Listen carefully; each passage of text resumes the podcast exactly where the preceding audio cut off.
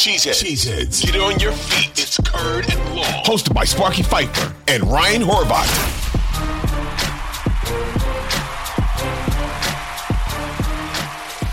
Welcome in, Curd and Long. Steve Sparky Fifer, 1250 AM The Fan. Follow me on Twitter at Sparky Radio. Ryan Horvat's Bet MGM tonight. Uh, he gets the privilege of working with Trista Crick, who went out and uh, to Sacramento and quickly jinxed the Kings over the weekend. Yeah, appreciate that on behalf of all Kings fans across Sacramento and here in Wisconsin as that fan base is growing. Uh, Nick Ashu, the other co-host uh, on the show, catch them weeknights during the games, and of course, joining us, special guest, the award-winning Ryan Wood, Packers beat writer for the Green Bay Press Gazette, and uh, the biggest Mets fan uh, in the state of Wisconsin, I believe, at this point. I follow him on Twitter at by Ryan Wood. Uh, Ryan, I know you're very happy. I saw you, uh, and I did not engage. I wanted to engage, but I didn't really want to engage that bad. Uh, talking about losing Carlos Correa, it's no problem because y'all are going to end up with Ohtani. Uh, yeah, you're you're feeling yourself right now. I mean, you've been depressed for years, so I, am kind of happy for you. I, I really am kind of happy for you. Well, first of all, Sparky, I think to call me the biggest Mets fan in Wisconsin is a uh, it's a very low bar, but I'll accept that. Uh, badge of honor. Um, yeah, we went from the cellar to the penthouse overnight in two years ago. Uh, it's it's tough to be upset about. Oh darn, we didn't get Carlos Correa when we've gotten Justin Verlander, Kodai Senga we t- brought back Edwin Diaz, Brandon Nimmo. I mean, oh, not, not, that, none of that would have happened two years ago. And there's a reason why they didn't bring back Carlos Correa because of the physical. So the Giants saw the same thing. It's not because of lack of money. If Steve Cohen wants a player, he's going to buy a player. That's right. reality we live in. So the next time a superstar player's on the market, it doesn't matter what our payroll is, he's going to buy him. Yeah, I feel pretty good about that. Yeah, no doubt. It's kind of like being a Badger fan right now with Luke Fickell Horvat, right? I mean, it's kind of the same thing as every day more and more players are coming via the transfer portal. And I'll say, I think right here, and probably by the time this airs, it'll probably already be out. But I'm pretty sure this wide receiver from USC, CJ Williams, is coming to Wisconsin. My reason he followed me on Twitter last night. That's my reason. I, I think he's coming. Why would he, follow some? Well, yeah. Why would he follow some random dude in Wisconsin if he wasn't coming to Wisconsin? Right. That doesn't make much sense. So that that that's my reason of why I think C.J. Williams is coming. Four star kid. He'll be the number one wide receiver. Maybe though. Maybe he's in between, let's say, Wisconsin, Notre Dame, Minnesota, and he wants to get a feel of what the beat is around here. And maybe he's going to think, man, this guy's a total creep. I don't know that I like him. And he's going to say, I like these guys in Minnesota much better. Too many Christmas trees. You, you yeah. He doesn't even know about the Christmas tree yet. What if he is a Christmas tree dork too? Then it's sold. Then it's because of you. Then you could be taking a victory lap. It could it could all be because of you, Sparky. no, it'll be because of NIL money, like every other deal going on right now in the portal. I think. Uh, okay, so uh, get into the Packer talk. Obviously, uh, and just before we started recording, some news came out that the Jets and Robert Saleh have parted ways uh, with Mike LaFleur, the offensive offensive coordinator for the New York Jets, which means he now becomes available for Matt LaFleur to hire and bring in to Green Bay. However, Nathaniel Hackett was fired in Denver, and that's Rodgers' buddy, who Rodgers loves. Uh, and he was their big, uh, back then they called it the gold zone, their big red zone guy expert. A couple years ago, it was really good. Last year, it wasn't as good. Um, and this this year, it went down even further. So a lot of speculation. In fact, LaFleur got asked about it in the press conference about bringing back Hackett. Said it's crossed his mind. But now his brother's available. Ryan Wood, buddy. Are they bring back one? Do they bring back both? I mean, this is this to me as a Packer fan, I want them both put them both in there. More minds, the better, and we're all set. What do you think, Ryan? Uh, you know, Mike LaFleur becoming a coaching free agent is a game changer. That when Matt LaFleur was hired, he wanted Mike LaFleur to be his offensive coordinator, his top offensive uh, lieutenant. So I, I, would be surprised if he's not back. You know, and we'll see how Mike LaFleur feels. Sometimes coaches want to take a, a year off and come back, but I don't see that being Mike LaFleur. So I would be surprised at this point if he just just knowing their relationship, how close they are, how Matt LaFleur views his little brother as a guy that he pulls for every day. He wants Mike LaFleur to be a head coach in this league someday, very badly. Um, that I, I, absolutely would could see that happening. And Nathaniel Hackett, you know, less certain. You know, he, Matt LaFleur was asked about Nathaniel Hackett after this season on, on Monday, and and he said that he spoke to Nathaniel Hackett after he was fired from the Broncos. He said that you know made, made it seem like he didn't know if Nathaniel Hackett be one of those coaches that wanted to take a year off, get some family time recoup some of that buyout and then reset in a year or not. Uh, Nathaniel Hackett was beloved here. His meeting, the, the, way he packaged content in meetings was very player friendly. Uh, his red zone, the gold zone. What, what's this Packers offense missing? Red zone production. Yeah. That that's that was a big part of Nathaniel Hackett. So uh, I don't know how they would do it in terms of adding two guys presumably at the top of your staff without any demotions. But coaching titles are like the salary cap. You can add and add and add, but just by changing some some things around. So I, I would imagine that if if he does bring those two guys in, he gets creative with some titles and he makes it happen. Yeah, I was going to ask, do you think if he does bring in a Mike LaFleur or if Hackett comes back, maybe they're the play callers? And I kind of wanted to get into what was wrong with the red zone or the gold zone offense? Like, who would you blame? Lack of weapons, losing Davante Adams? Was it the play calls? Was it the beat up offensive line? Was it Aaron Rodgers? Because the red zone offense this year was absolutely brutal, man. I mean, they'd have a nice drive and then it stalls out, left way too many points on the field. We just saw that in the game against Detroit. I think that was their main issue this year. So, is it LaFleur? Is it Rodgers? Is a mixture of both? Like, who do you blame? I start with the Jimmies and Joes. I start with the players. I know Matt LaFleur always likes to fall on the sword and he always likes to blame himself first in the play calling, the plays that are out there. But two years ago, they were ungodly in the red zone. They were 80%. That's unheard of. Tops of the league by far. And between the two, Davante Adams and Robert Tonyan had 29 touchdowns. All but like four or five of those came in or right around the, the red zone. Mean, when you've got that type of production from your players, you're going to be good in the red zone. And when you don't have Davante Adams and Robert Tonyan's in his first year post ACL, it's not going to be the same.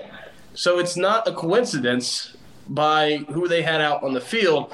It's a whole lot harder to run the ball down by the goal line when you when you got everything packed in tightly than it is to be able to dump it down to Davante Adams. Mean, that that's automatic every day. So I start there. There's no, you know, one of the things that Matt LaFleur mentioned, and kind of just mentioned in the passing, but I found very interesting is that he's going, him and his staff that he plans to retain, is going to get into a whole lot more projects this offseason that have been neglected over the past. He didn't say what kind of projects, presumably some data analysis, uh, but the the indication was he felt like the Packers fell behind with the copycat league mantra that is the NFL. That they weren't up to date with the latest trends around the league. That's how this league works. He wants to dive into that this offseason. Does that mean that he'll give up play calling? Well, if Mike LaFleur's here on staff, that, that might have just became a whole lot more likely. I can see Matt LaFleur giving his little brother the the play calling duties, knowing how he he's a loyal guy, maybe to a fault, but he's a loyal loyal guy.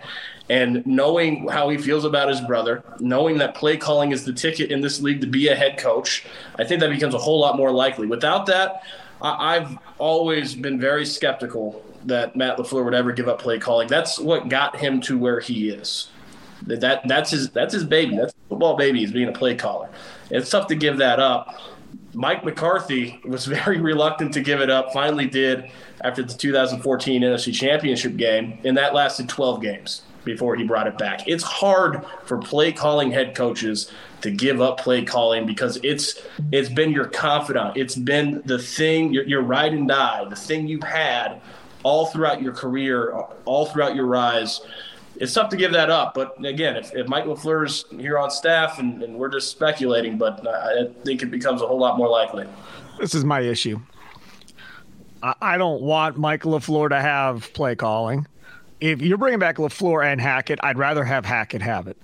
And the only reason I say that is if Rodgers is the quarterback, we already have chemistry built between those two and trust. If Mike LaFleur is brought in, and he may be a great guy, Rodgers has never worked with that dude. Uh, and it's the head coach's brother, who he's already had good and bad with, I, I'm assuming, over the course of time. I don't know if I like that because now we're back to gaining trust of the play caller and getting on the same page and trusting one another to do the right thing and make the right call and getting down with what Rodgers likes to do in different situations. Like that whole buildup, I, I don't I don't think I'm on board with that if that's the decision uh, and the way we go, providing Aaron Rodgers is back. Now, if it's Jordan Love, I don't care who the hell calls plays. Then I doesn't matter. He's going to just fall in line with whatever he's told, and he's going to do it. With Rodgers, though, Ryan, it becomes more complicated. There's a big uh, there's a big if that you just threw in there, though, right? If- no, I don't think it's an if at all. He's coming back. Yeah. I have no doubt whatsoever at all in my mind. That man literally said, when asked in his press conference after that game about his boys all coming back. Does that play into it? He said absolutely plays into it. Well, Bakhtiari already said he's back. Crosby already said he's back. Cobb doesn't know if they want him back. So I think he's back if they say, yeah, we want you back. And then Aaron Rodgers comes back. There is a lot of underlying stuff that he alluded to that he didn't want to get into, as he put it, at the press conference. So you know, yesterday and today, apparently, according to the Pat McAfee show, he's meeting with coaches and all this going on. So there's going to be a clearing of the air, I have, ima- I imagine, between Rodgers and LaFleur and Goody as far as whatever Rodgers had issues with throughout the course of the season and how things were ran. Then after that, then it's okay. So what are we doing here? Are we going or are we aren't going? Because Goody doesn't want to wait for three months for an answer. I don't think anybody does. He shouldn't have to put him in that situation. You got $58 million coming this year. Make up your mind. Tell him, yeah, I'm back. I want to make sure we're all on the same page. You can float out your ideas of, hey, my brother just like uh, got let go. You cool with me bringing him back on staff? What do you think about adding Nathaniel Hackett back? Like all those conversations should be happening today and yesterday. And then he comes back. Like I, I don't. I don't know. Maybe I'm delusional, but I, I, don't see any way, anyhow, that he's not starting for the Green Bay Packers next year, Ryan Wood. I wouldn't say you're delusional. I, I would say maybe a bit too sure of an, an unstable situation uh, because I, I, don't know if he's going to be back or not either. I, I, I have no idea right now. But there's something different this year that hasn't really been the case in the past, and Aaron Rodgers has vocalized this this late in the season, starting in Chicago, amplified after Detroit, and we've never heard it from him in the past, which is he doesn't know if the Packers would want him back. I don't know if the Packers would want him back either. And if you look at it, remove the name, take take Aaron Rodgers the name out of the equation. Just look at the quarterback play. You've got a quarterback that just had his worst passer rating of his career. You've got a quarterback that just had the fewest passing yards of his career. Of course, we're not counting the collarbone years, but that's obvious. A quarterback that had the fewest touchdowns uh, of his career, tied with 2008. The quarterback that had the most interceptions since 2008.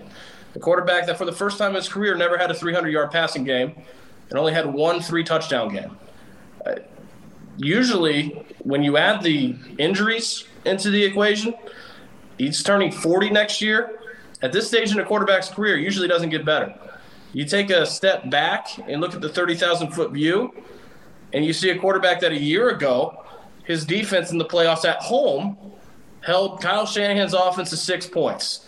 That game was begging for Aaron Rodgers, reinsert the name, for him to take over. Never could. And this game against the Lions, this this essentially a playoff game at, at home, was the same thing.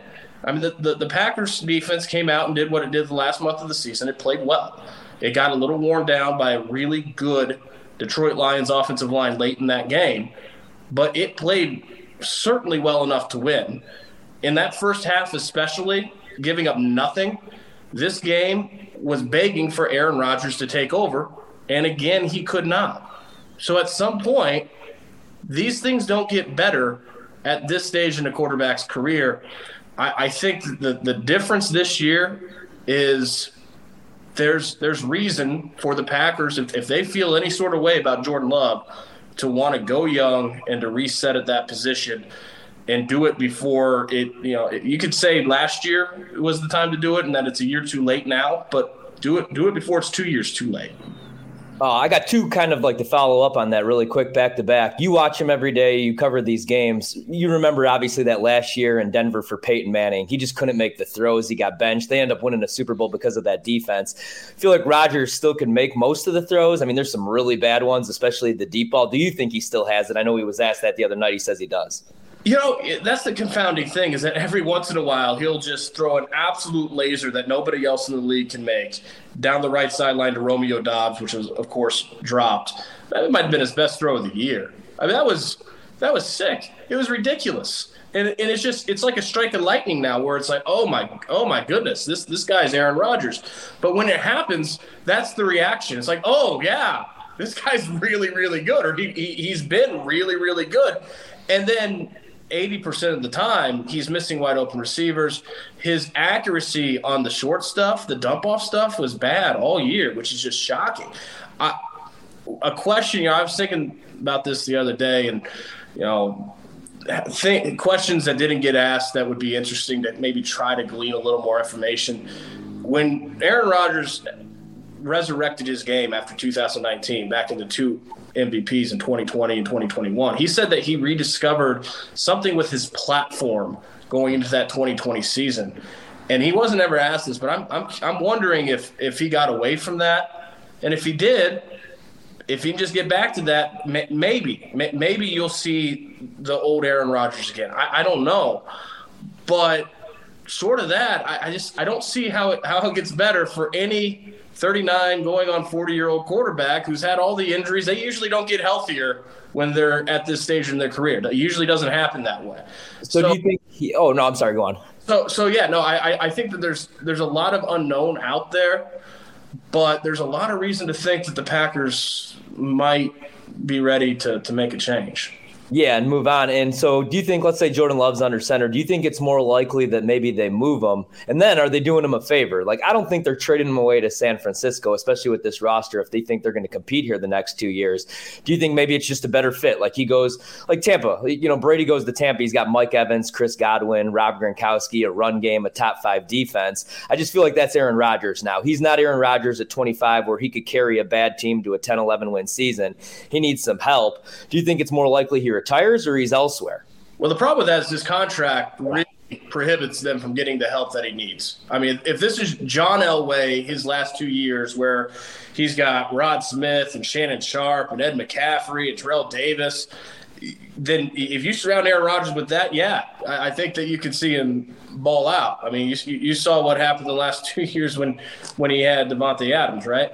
So but the, the having fifty million dollars a year, there, there's so little that they can do with that contract on the books that I, they're just not going to be able to load up in that way, and they're going to be relying on young guys. When Aaron Rodgers said there are a couple players away, he he also said that some of those roles could be filled internally because they had a really strong rookie class, and you, you, I, the, the year two jump that some of these guys could go on, it, it could be significant but they're still going to be young guys. It's still going to be a young core there. As far as if they do pull the plug and they make the transition, I, I think you have to do that without the expectation of being a contender next year. You have a quarterback that even if he's really talented, even if Jordan loves the guy, yeah. Aaron Rodgers wasn't ready for that 2008, and he was Aaron Rodgers. You have to make that change without the expectation that you're going to contend. And if you do that, you get the best package for Aaron Rodgers that you can. It doesn't matter if it is San Francisco because you're not contending in 2023. You've got to load up with the best assets you can and think of this in more of a two to three year window than what are you going to do in 2023. I couldn't disagree with both of you more uh, ever in a day. And uh, there is there's absolutely no chance. F- first of all, don't say that. Million, a forty million dollar cap hit. Goody is thinking is a good idea. Goody pointed out earlier in the year at a press conference, dude. I just paid that dude a lot of money. Yeah, I expect him to be here next year. And it was almost frustration. Like if he didn't want to play past a year, then why the hell did I just give him this contract for? And the expectation was when he gave him that contract that he was going to play. I think two years. And then after next year, okay, fine. That you walk away or whatever, everything comes down, becomes a little bit more reasonable, then that maybe that's what it is. This is my prediction. We'll see if I'm right. I think Ryan or uh, comes back for one more year, plays this year. I think they go to Jordan Love and they tell Jordan Love, look, because we've heard Clements say they that he thinks he's a long term starter in the NFL. Rodgers came out, he said the exact same thing as Tom Clements did. I think they go to to Jordan Love and go, look, fifth year option, yeah, fine, but we want to extend you two years past your fifth year option at twenty million a year. For those three years. You haven't started a game in your NFL career, but we're willing to pay you 20 million would put him like 14th, 15th, somewhere like that in the NFL. So top half of the NFL, right around middle of the NFL. We're going to give you that money to stay here and be patient with us uh, until we can move on from Aaron. But you are our guy, and we're going to take care of you financially to show you that you're our guy. And then, with, as far as Rodgers goes, Look, you're right. Their their cap situation is not nearly as dire as it was last year. Let's get that out of the way. They're they're in a much better cap situation than last year. But you're right, they don't have a ton of flexibility one way or the other. But do remember, their offensive line had Bakhtiari coming and going throughout the year. Zach Tom was getting forced into action as a rookie this year. Yosh Nijman was hit or missed depending on what he was doing over there at right tackle. You had the experiment of Elgton Jenkins that was god awful earlier in the year trying to play over there. That was a disaster early on. I mean, there were a lot of things. Christian Watson wasn't healthy all year. He was hurt. So that was working against Rodgers. You didn't know what you had there necessarily. Dobbs was the guy, then he disappeared after that, and he got hurt. He never came back the same. Tonyan I think he was like ended up being like third in receptions or something like that on the team, which surprised me because I didn't feel like he was nearly as involved as he'd been in the past. But if you go and get a young tight end to put in that tight end room, Marcedes Lewis, I think, comes back uh, with Rodgers as well. I think this offense is set to be pretty good next year. But like you said, Rodgers has to play better himself. That's part of it. But there's more underlying circumstances on this offense this year than just, well, Aaron Rodgers isn't the guy that he used to be. There's more things that go into this. And I think Rodgers knows he didn't play well, and I think Rodgers comes back motivated next year and says, "I'll show everybody again that I, am still the man, and I can still do this at, at, at this part of an age." Especially if he thinks he still has it, and that's what he said. So that's that's where that's how I think this plays out. I don't think they trade Jordan Love. I don't think they trade Aaron Rodgers, and I don't think Aaron Rodgers retires. Having said all of that, now that I, I cleared all of that up, what do you think are the chances of them keeping Jordan Love, Ryan Wood, uh, and picking up that fifth year option? First of all, Sparky, I think you're spinning the tires. And that might be what the Packers do. The Packers might just keep spinning the tires. Yeah. Sure. I not here to say that I I don't I'm not saying I think that Aaron Rodgers is gone. I don't know. I'm laying out the reasons why he might be gone, and there are certainly reasons for that. It's going, what you just said is going. It's going to be a tough sell for Jordan Love at some point in his career yeah, the money's nice and the business side of it is important, and they'd have to do something like that. It's not just a fifth year option they want to keep him. Correct. But at some point, he's got to play. Yeah. At some points, enough enough is enough. You're a first round pick. You've got to play. You've got to go to a place, and he absolutely could. You know, he, he he's got at least enough leverage to know that there's places that might be interested in playing him in this league and seeing what they have that the Packers don't. I don't know that that's going to be enough. At some point, having that little bit of security, yeah, they're going to have to do that at minimum. But the chance to go out and prove yourself and get a whole lot more than you know twenty million dollars a year and, and, and, bet on yourself, that's going to be awfully alluring for Jordan Love. So, I I think it's going to be really hard for them to keep both. I'm not saying it's impossible, but the way I see it, it's it's almost one or the other. Yeah, and I feel like Jordan Love's ready to play. You know, I mean, like how many more years is he gonna is he gonna wait? This isn't 1993 where guys would sit for four or five years. Guys get thrown right into the fire. Do you think you know being around the team? Obviously, there's the old guys. There's Marcedes Lewis. There's Randall Cobb. They love Rodgers. They're Rodgers guys. They pretty much grew up together. But do you feel like half of this team or some of this team is maybe ready, like to turn to Jordan Love? Like maybe it's going to be his team. Like I see the relationship with him and some of the guys like Elgton Jenkins. I know Rodgers is great, but and we've only seen a little bit of Jordan Love, but he goes in there now. He runs LaFleur's offense. He can make the throws. Do you think some of them are maybe ready for Jordan Love to take over this team? I think it's easy to feel like that when the quarterback played the way he did this year. Yeah. If if Aaron Rodgers was another MVP candidate this year, no, nobody's ready for Aaron Rodgers to go. Absolutely not, because an MVP type quarterback makes a lot of careers. Mm-hmm. But you've got three rookie receivers that all they know is this quarterback play, 91.1 passer rating. That's that's all they know of Aaron Rodgers. They've they've seen and they've heard what he has been in the past, but they haven't experienced it. So, you know, the the quarterback play wasn't just another problem. It was the problem. In this league, you go, especially as an offense, you go as your quarterback goes. There's a reason why the Kansas City Chiefs became perennial contenders the moment they got Patrick Mahomes. There's a reason why the New England Patriots dropped off out of playoff contention, and Tom Brady went and won another Super Bowl with Tampa Bay the moment he left. There's a reason the Packers have been perennial contenders when Aaron Rodgers has been winning four MVPs, and there's a reason why they're eight and nine this year. In this league, it goes, it starts with the quarterback play, and that's that's you had mediocre quarterback play on, on a mo- mediocre team. That's not a coincidence. Aaron Rodgers has had things go wrong around him before, just as he did this year. 2015, they, they, they lose Jordy Nelson the second week of the preseason. And he Aaron Rodgers got that team to the divisional round game, overtime, uh, on the road in Arizona. You you've seen him be that rising tide that lifts everyone else before, and it's not happened. It didn't happen this year. Didn't happen in the playoffs last year. That's the change.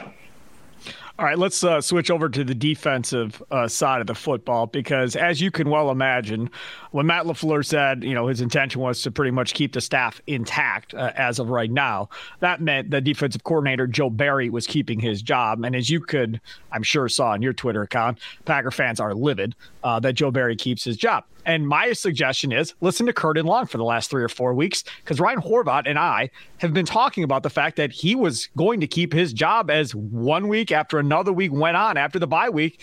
We kept talking about he's going to keep his job. Like this is going to probably save his job. There's no question. And that's exactly what happened. And we could talk about the Detroit Lions game. That defense didn't lose that game. That offense didn't do their job. That's who lost that game. It wasn't Joe Barry's defense. No, they didn't get the turnovers like they had previously gotten. And I don't care that it wasn't great competition. They were still creating turnovers, and he made a conscious decision to switch up that defense, going more cover two and doing the more cover six, uh, blitzing less, and the, the, the front, the defensive line was getting home more than they had in the past. Those guys were doing their jobs. The development of wide, the development of Quay Walker, uh, that type of stuff. I think there are positives you can hold on to from Joe Barry at the end of the year and go, look, he made a decision to change things. It worked. Maybe this is what this is going to look like now going forward. We finally found the magic potion for this defense. We're going to run it back out there next year with a couple of added draft picks or whatever. And we think we're going to go in the right direction. I, I, don't have a problem keeping Joe Barry. I don't. I, I, we all, me and Ryan both saw this coming.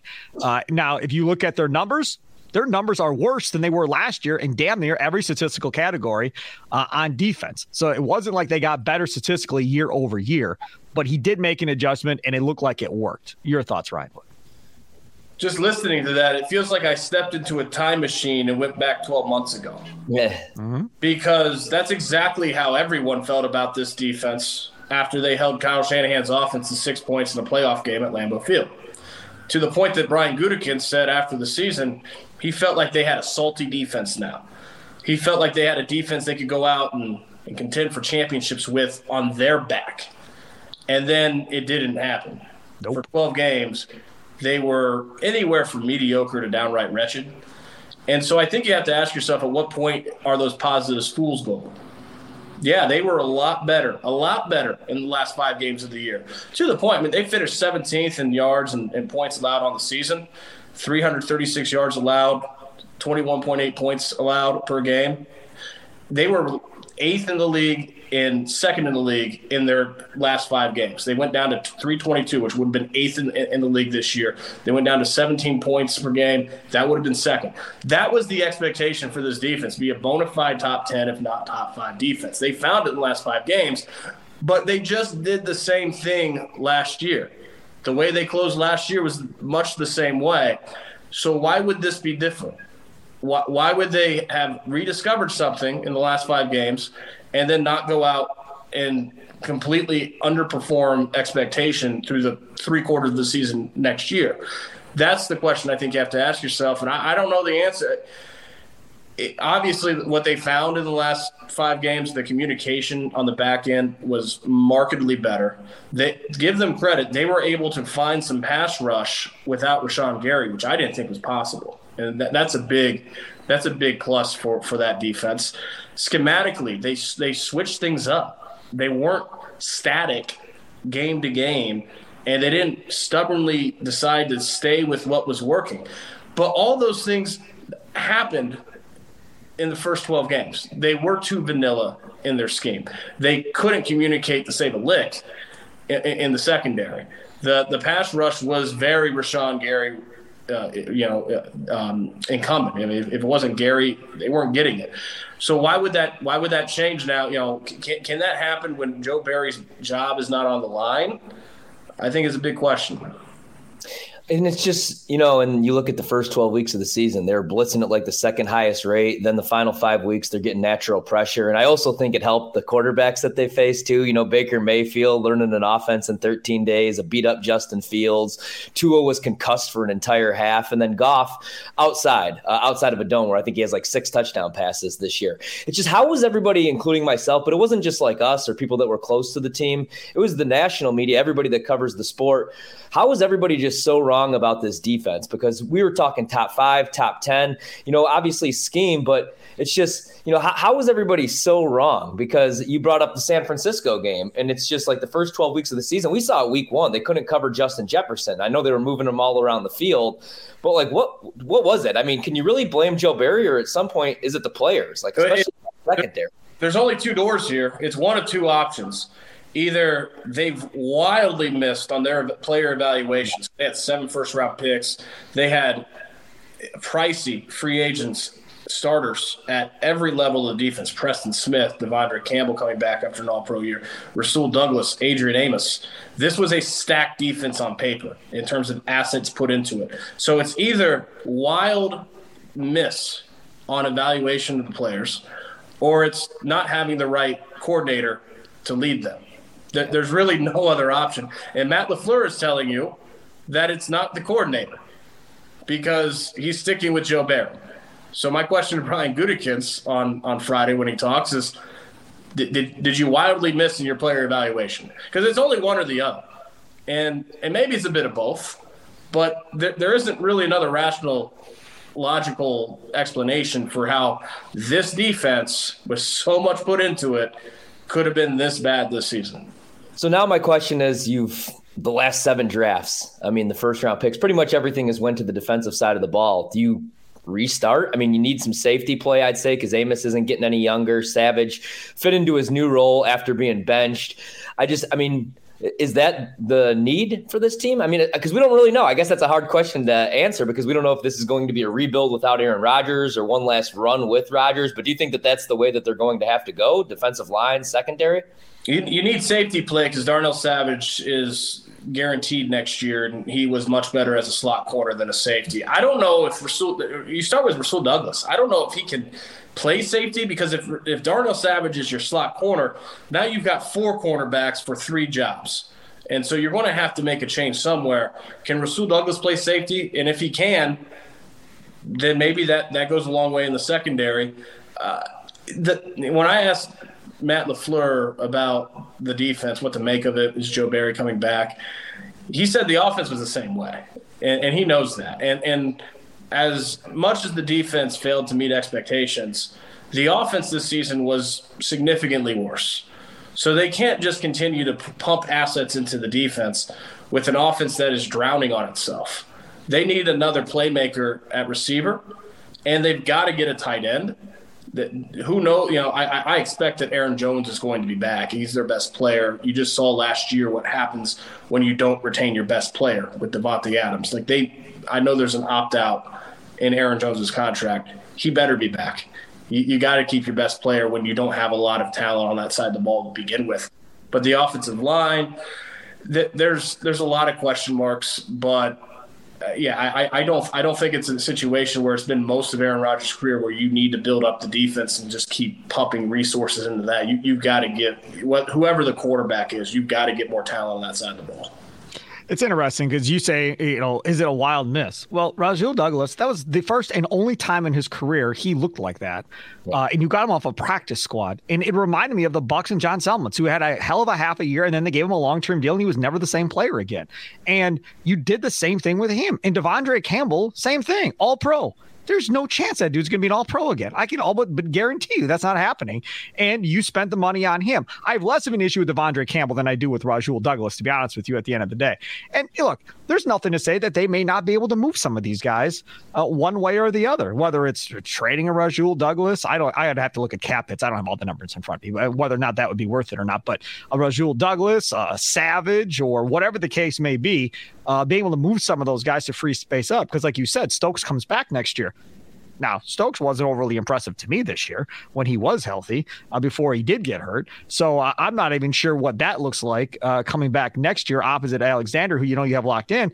And as far as edge rushers go, I see a lot of people saying, oh, no, more edge rushers. Hollins played well, man, since they brought him over. Enagbare, I think, was way better, the kid out of South Carolina, from where he was drafted versus the production he gave you when given an opportunity. Plus, Rashan Gary. Uh, Preston Smith, I'll, I'll throw that name at you, Ryan Wood. What does his future look like with the Green Bay Packers? Well, he'll be back. He just got extended, and he had a he had a fairly good season. You know, he, he after Rashan Gary went down with the ACL, Preston Smith brought a lot more pressure. He finally got away from this statistical oddity in his career, where every other year he's either he he, he he'll have a great year, bad year, great year, bad year. He finally put together back to back good years for the first time in his career.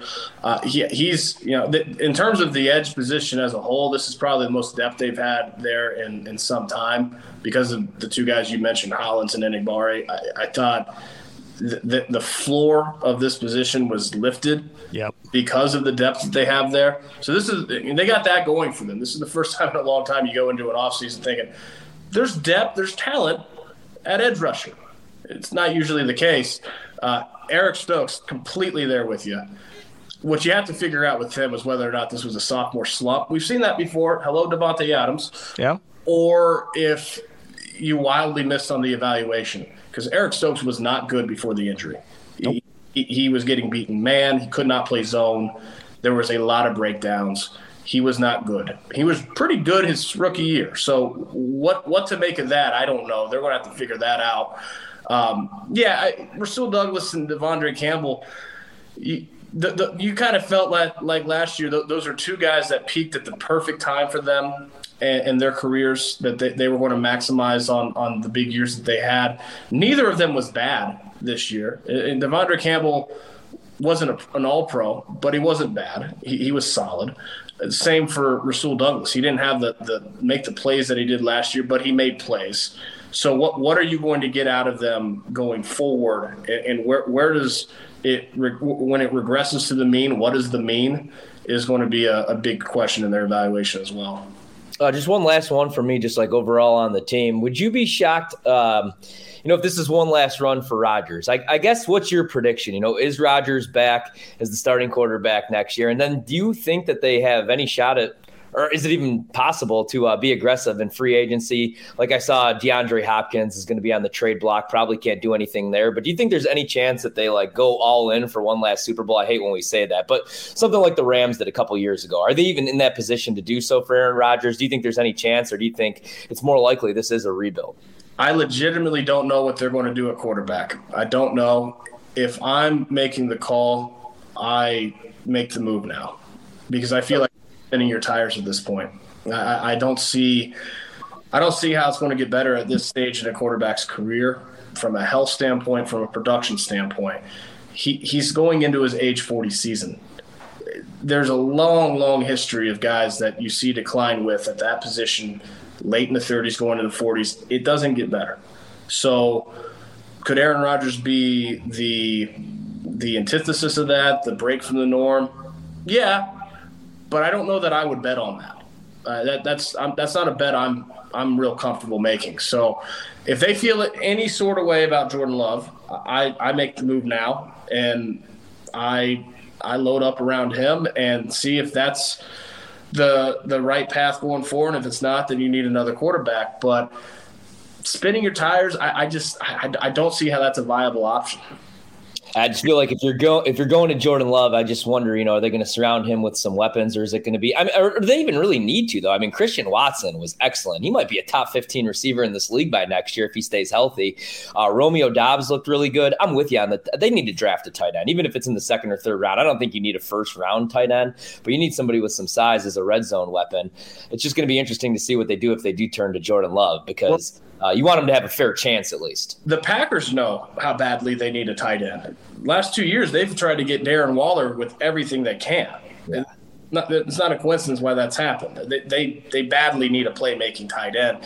For all this talk about Aaron Rodgers had rookie receivers, it's a real disservice to the kind of rookie seasons that Christian Watson and Romeo Doubs had. I mean, you look historically, what Christian Watson and Romeo Doubs did was absolutely on par with your Davante Adams, Jordy Nelson, Randall Cobb, James Jones, Greg Jennings, what they did as rookies. Yeah, but there's a difference, though. Those guys weren't counted on. These exactly. guys were counted on to have to be exactly. the guys. Those guys weren't counted on to be the guys their rookie year. Doesn't that make it more impressive to be thrown into the fire, sink or swim, and they, they, they didn't sink? Yeah, especially what they have to deal with. I love Rodgers, but he's not really. I mean, he's pretty hard on those kids but too. Think about it though. If he had those guys their rookie years and they had to be the guys, wouldn't there be just as much frustration about that offense back then as there is now from him himself? There'd be a lot, yeah. There'd be the same level of frustration. I, I would say that there'd be less production than what they had. Yeah, able to fit into a role. Uh, what, what Christian Watson and Romeo Doubs did, having to learn an offense with a highly demanding quarterback, being thrown in at a position in this league that you just don't make a comfortable transition from college to pro. It does not happen and to produce the way they did was extremely impressive. It's two of the brightest spots that they have. So yeah, he had rookie receivers. He had rookie receivers that were really, really good, that were really impressive in their first season, that had bright futures.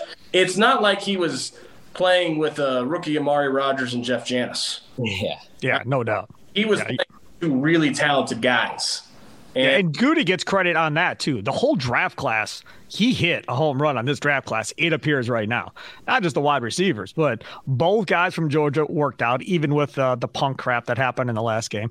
Uh, Zach Tom at offensive line, that worked out really well. I mean, he got probably you know five starters out of that draft, and that is very difficult to do for any team in any draft. Ryan Wood, and he's going to need another one just like that.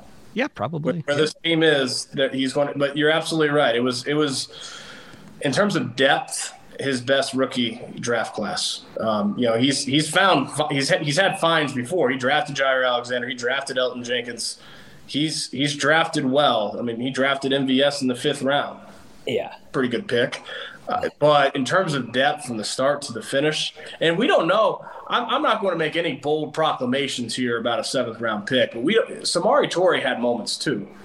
As a mm-hmm. seventh rounder, I don't know that he's going to be a, a, a, the next Donald Driver here, but for a rookie seventh round pick, he, he, he had his moments. So it, it, was a really impressive draft class in terms of depth. He's going to need to re- duplicate that this spring. Uh, Ryan, I want to sneak one more in because Sparky just brought up Quay. Is he all right, man? Like uh, we saw the situation with the Bills, and I kind of gave him a pass on that a little bit because he's over on the sideline. We know weird stuff sometimes happens on the opposing sideline. Somebody touches him, he kind of reacts. It's like, okay, he's a young kid. This the trainer situation was was a little alarming, and then they cut the camera. He's walking off the field, and he's like crying. He's an emotional mess. I get he's young, but uh, you know, you're around the team. You cover the team. See, I think uh, he deleted his social media account too. I, mean, I think he deleted his Twitter. He account. apologized. I mean, but like nothing. Is he going to be all right? Needs to be because he's a hell of a promising. Yeah. I mean, when he's on the field, he for a rookie, he, he made an impact, and his future is very, very bright, but he has got to get that under control. And Matt LaFleur couldn't have been harder on him than, than he was. I mean, he, he knows it. That that's completely unacceptable. To to to the point of just um, stunningly, alarmingly immature. You, you you can't, especially in the week of the NFL that last week was. Yeah. To push a trainer, what are you thinking? It just it, it it begs the question you just asked: Is he all right? I, I you know he's young, he's a rookie. I'm I'm going to say that make a prediction that, that he figures that out, but he's got to put in work not just on his game, but on his m- maturity and, and stability between plays so that that crap doesn't be the reason that he doesn't reach his potential because there's a lot of potential out there for him but it, it, was just it was stunningly such a bad idea I, I, I, you just wonder what what are you thinking like what what goes through your mind and i understand d'andre swift is a former teammate i understand that they're tight but when the player whoever it is could be your brother when a player is injured on the field and there's medical staff around him you get the hell out of the way there is no other option that is what you do. Period. Matt LaFleur made it very clear to him. Uh, you, you, hope that that he, that he figures that out because that that that'd be a really bad reason to not reach your potential. Yeah, I totally agree. Uh, he is Ryan Wood, the award-winning uh, Packers beat writer from the Green Bay Press Gazette. Follow him on Twitter at by Ryan Wood. This was phenomenal and amazing. And Ryan Wood, I thank you so much. I really appreciate uh, the because we're doing this on video too, even though you're listening to it on the podcast. A, a, Christmas tree over the shoulder. I mean, that's beautiful, Ryan. That that's love. That's love for me. I appreciate it. it. I, I, do love you, Sparky, and, and yeah. Shows this this bad boy's going to be taken down. I have this this rule, you can call it laziness, and you probably wouldn't be wrong, but this rule that the Christmas tree stays up till the season is over because I just don't got time to deal with that until it's the off season. It's the off season now, so this will be going down. But I kept it up, and I even pl- plugged the lights in just for you, Sparky. You know what? I have an idea. I just popped into my head, Ryan. We we should get you, and I know they sell them. That every team has them. We should leave that up year round, and we should make that the New York Mets tree and decorate it with all Met. They make Mets ornaments. They make Mets tree topper, whole thing covered in Mets stuff. So even in the summertime, it's up. But it's a Mets tree. And you're watching your Mets game. You got your Mets tree on, whatever the case may be, while the Mets are winning some games. I don't know, man. I think it'd be a pretty cool concept. I don't see myself buying a Mets tree because no, you've got the tree. You just got to add, take those ornaments off, and we'll buy you some Mets ornaments. I'll help. I'll donate. We can start a GoFundMe Mets ornament uh, page for Ryan Wood. Horvat, are you in? Would you donate a, a couple of bucks for the uh, Mets ornaments tree? Yeah, absolutely. I uh, I had although I had a bet on the Mets to win it all last year, and no, that didn't work out. Yeah, it's all right. Man, let me down. Why we got it? Why, why we got to mention that? Mm. Ryan, I'm a Cub fan, so it's been one year, one beautiful, beautiful season, and then the rest just torture and pain. And uh, it's probably not getting better anytime soon. They'll, they'll spend some money at least though. This Here's the thing that that I actually I, I hope Packers fans understand. Like, I'm, I'm not a Packers fan, right? This you know I, I, I don't cheer when they win. I don't boo when they lose. I yeah. do is what they do. But I fully can empathize with your pain.